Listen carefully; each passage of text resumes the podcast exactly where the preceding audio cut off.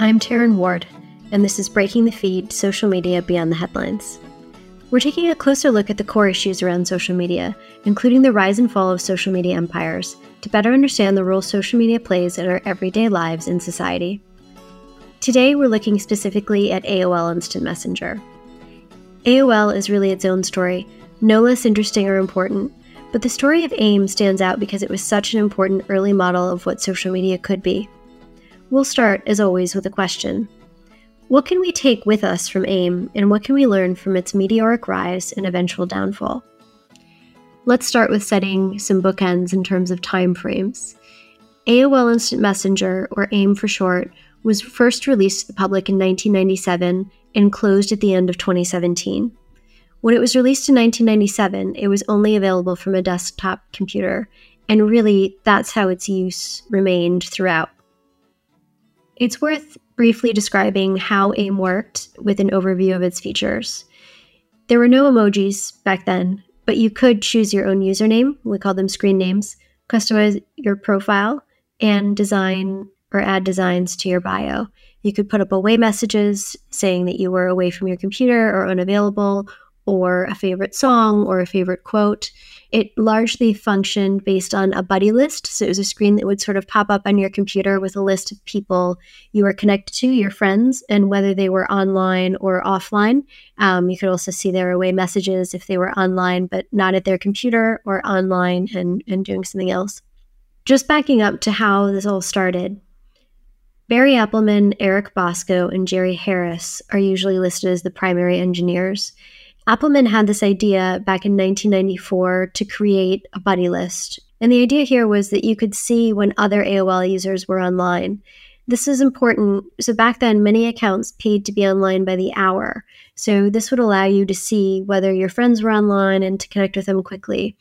He built this without telling anyone. And in an interview well after the fact, he explained that that was because there was really no oversight in terms of product management. So, he just decided to do it. By the time Bosco and Harris joined in 1996, AOL had switched. So they weren't really using the hourly rate structure anymore. It was a flat fee. So to be part of AOL America Online, you paid a flat fee to use their services. AIM, right from the beginning, was free. It was a free download, which explains why, according to Appelman, AOL wanted to kill it at various points, and, and he felt for sure that they wanted to fire him. This tension was there really from the beginning and continued, I would argue, until until the very end. It's worth talking a little bit about the significance of AIM. For those who, who didn't use it, and even for those who did, I think it's easy to overlook or to forget how important it really was. So, because of some clever programming, it was very difficult for IT departments and administrators to block it. So people could use it on their work computers most of the time. And AIM became not just how teenagers communicated and how people communicated informally, but also how much of Wall Street communicated for, for a pretty significant period of time, which was really incredible if you think about it. So there's this free service that people are just using sort of in all walks of life to to communicate about about all this it's worth saying again that there were no cell phones, so it wasn't competing with texting, and texting wasn't an option. So it was either really pick up the phone and call someone, send an email, or you have that instant ability to send a message.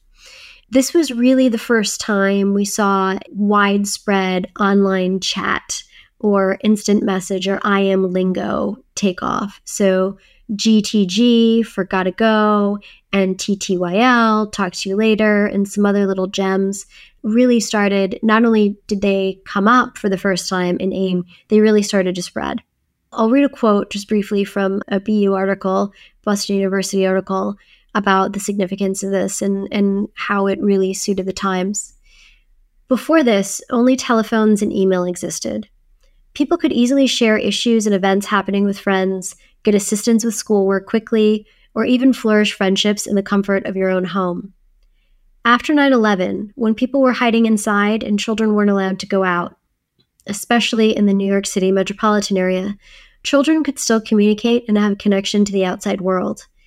They were able to talk to their friends and discuss what happened and why it was important. The 9 11 example is important here because it, it was also a significant part of part of the times. And although that was a one off experience, many people during this time, many teenagers who used AIM, would experience something in real life and then go and share it on AIM with someone.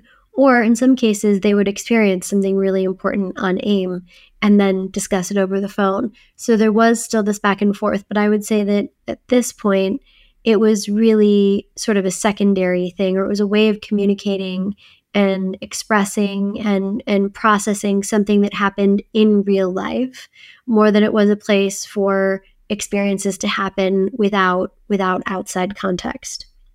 Importantly, AOL was a paid service, so not everyone could access it. You know, so initially only America Online AOL customers could chat with other AOL customers.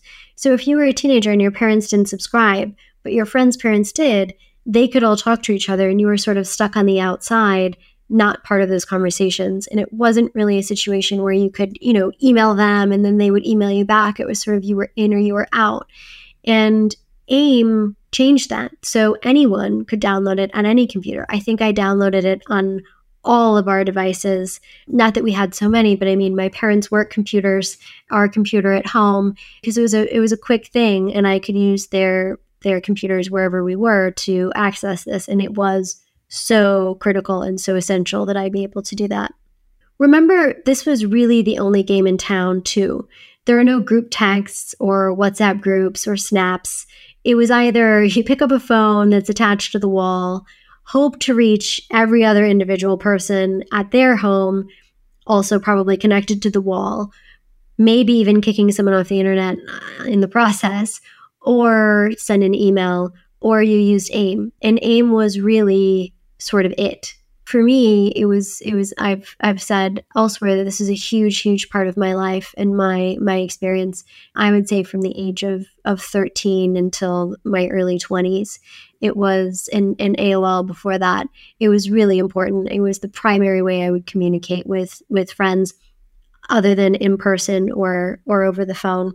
Um, and especially because I moved twice in that period, it was a way for me to to talk to people who otherwise would be a long distance phone call. So it was it was really important in that sense too. When I think about my experiences on AIM and what young people experience on social media now, there's there are a lot of differences. I'm not here to argue or even to suggest that it was without dangers or problems. It absolutely was. And these were dangers and problems our parents and guardians were largely oblivious to, and regulators certainly were, because it was a whole new world. It was developing sort of in real time, as as were we. But I would say three key things made it made it different in in positive ways. So, so first, it was only available on desktop computers, so we couldn't carry it around with us on our phones. Even if our parents had it on a laptop, we still had to be connected to the internet somewhere and sitting and typing in a keyboard. If we wanted to connect this way, we had to really commit. So we had to sit down, and I think it reduced the temptation and the opportunity to be on it constantly. And this is especially true in families where we all shared one computer or shared two computers. And there was really no opportunity for, or little opportunity for privacy. Um, some people would have their computer in sort of a side room, but for most people, this computer was sort of in their main living room or their kitchen, and you know, people would be walking by and, and seeing what was happening. So it wasn't this sort of thing that you were just doing yourself on your device with with no one else participating or able to participate in that. Second, most of the interactions were with people we knew in real life. So even where there were people we didn't know, there was no worry about bots. So it's not like mis and disinformation was being spread through these networks. We might get bad information from our friends, and certainly many of us did, but there was no plot behind it. It wasn't designed to make us, you know, see conspiracy theories where there were none or to confuse us about basic facts or information. So even though there was no identity verification, like with some of the communities on Discord now, you usually only connected with people you knew. And when you didn't, it became fairly obvious relatively quickly whether it was going to be a problematic interaction. Again, there were exceptions to this. There were stories of terrible things happening, and it was not without risks or dangers. But I think if we think about how things work now and the dangers young people are faced with, and the very sophisticated campaigns that go on, it, it's it's not even in the same ballgame. Finally, AIM never figured out ads. Ultimately, this may be what killed it, but it meant for us at the time that their incentives were never misaligned. So, in other words, they were never motivated to keep us angry and online because their bottom line didn't depend on how much content we created or how many lines we scrolled. It was really designed to be a pleasant, enjoyable, smooth experience. Again, I just want to say before I get into a lot of trouble, it was no utopia.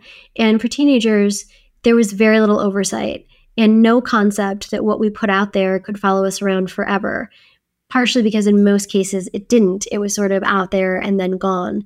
There were exceptions to this, but I don't remember cases of schools being involved or or parents being overly involved or or really that there was a need for that. Again, not because it was without problems. If I think about bad experiences that I had on AIM, there aren't there aren't very many, but there's one girl in particular, I can't even remember her name now, but she was she was really mean and it came out in Instant Messenger. She didn't even go to my school. She went to another school, but we had sort of friends who overlapped and she liked a boy I was dating and she started to say or or write all these horrible things to me directly. I could block her, which was was a great feature and an important feature, but also to others. So she would find who my friends were and message them things, copy and paste still was a function back then. And even in her away messages, she would put up, you know, sort of mean comments that were either thinly veiled or not veiled at all. Carissa, her name was Carissa. wow, I haven't thought about her in a long time. Anyway, she said some awful, awful things. One thing in particular about a haircut that, in fairness to her, was a, a little bit mullet-like. But you know, I was a teenager. Give me, give me a break it, it hurt. It was a, it it felt different than somebody saying it to my face because it was in writing and not in writing in private. It was in writing out there for everyone to see, particularly in the away message. And it was embarrassing, but it didn't feel world ending in the way I think it probably would now.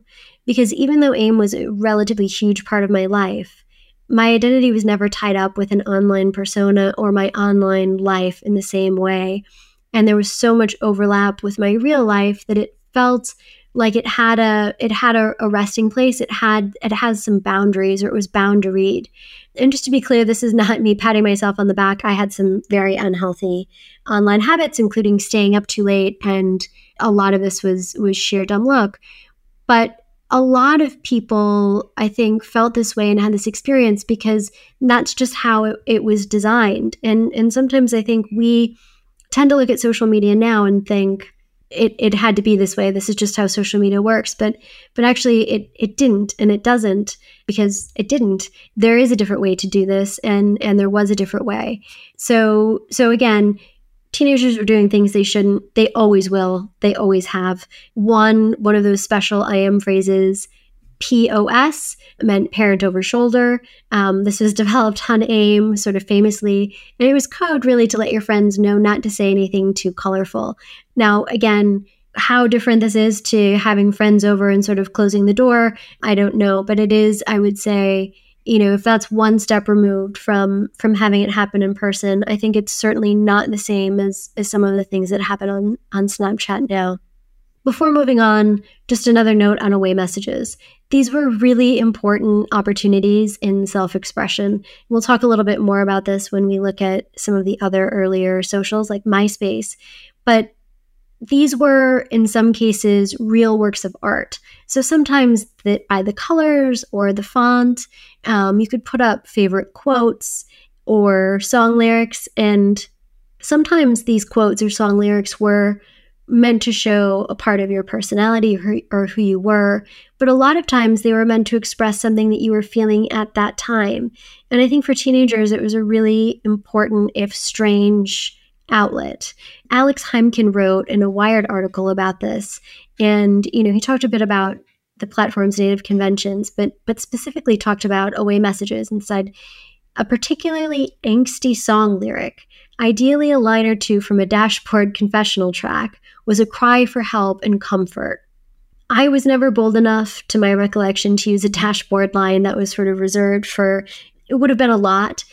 But that comment definitely struck a chord. And I, you know, I can definitely remember hearing a song and thinking, oh, that's a great line. I'm going to use that. And in fact, I had a long list of away messages with different lines that I liked that I could put up, you know, that were tied to different feelings or different sensations or just different things that I wanted to share with the world. And this was well before the time when most people had their own websites or pages various places. So it was a place where we could really express ourselves in a different way. And because it wasn't tied to images, you know, this was long before the days of color coded bookshelves, thankfully.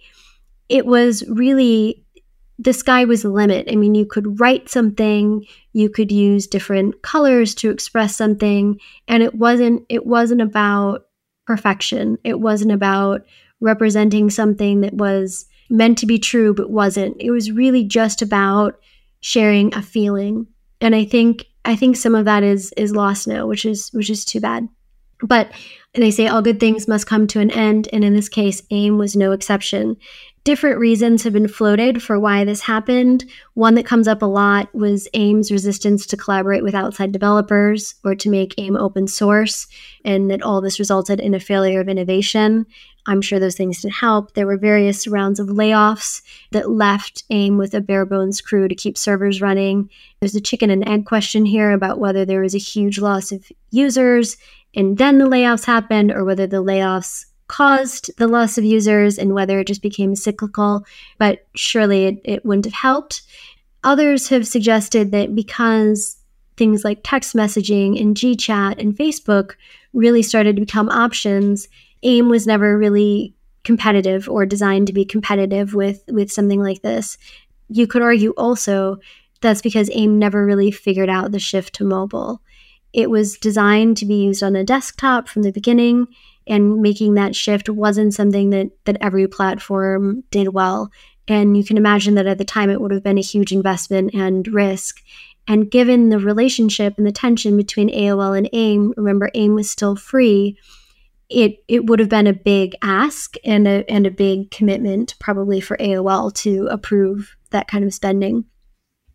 Fundamentally, AOL was a subscription business, and AIM was a free service that cost them money. There were some attempts to monetize with ads or advertisements on AIM, but it never really caught on. And again, because AOL was anti open source, and that would have been a low cost way to add features, there was there was this tension and there was this this sort of you know how do we innovate and how do we add things if these are our boundaries and you won't spend any money on it so i think a lot of people feel like it was really inevitable because of all these factors sort of sort of stacked against it and even I have to admit that by the time AIM shut down in 2017, it probably was time. Their user base was virtually non existent, and it just didn't make sense to keep going. There was an opportunity just before it shut down to download your old logs, and part of me really wishes I had, but part of me is relieved that that part of my life, which felt so private and protected and unique to me at the time, can stay that way. And I, I find myself wishing that current and future generations could have the same comfort or at least that same option. Not that we want to erase our past or anything like that, but I think now there's a sense that there's no room to make mistakes. And because everything is in writing and everything can, has the potential to follow us around forever, it really is just a lot of pressure. Back to our original question what can we learn from AIM in terms of the experience offered and its downfall? I think we can learn about the importance of having limitations. I think AIM brought with it and, and had just as a part of its timing some boundaries in terms of when we could use it and how often we were connected. And so it didn't interfere with with our experience of of life around us. Um, you know, we weren't walking down the stairs typing on our phones on AIM. We were just walking down the stairs and feeling the carpet, probably carpet, on our feet and, you know, maybe looking out the window even. And so I think, you know, thinking about our time and when we use these social networks thoughtlessly and whether that's a good thing for us or not and how it affects our lives and especially for young people who are still developing habits whether there are things we can do to sort of say okay you know there's a time and a place for this but don't let it become your whole life the second thing the second point i mentioned in terms of how how this experience is different was about interacting with people we already knew so we we really believe at Bright that it's important to verify the identity of every single person on the network. We're very pro privacy and we think privacy is really important. At the same time, keeping young people safe is too. And there are so many bots now on various social networks, and so many people don't even realize how it impacts their experience of which news articles get promoted and, and how things are circulated. You know, AIM didn't do that, but it, it didn't need to. And so I think thinking about how that shift from a network that didn't need that because it was people we already knew to networks now where they're completely open how we navigate that shift and what our what our options really are.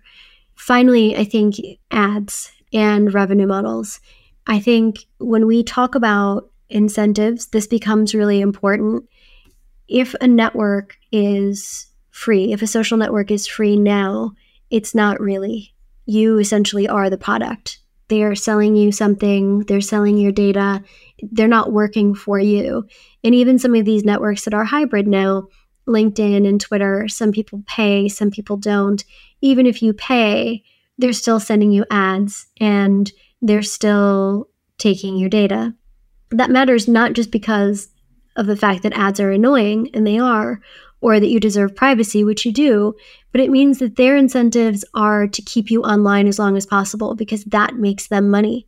And whatever they have to do to do that, it's it's part of what they need to do.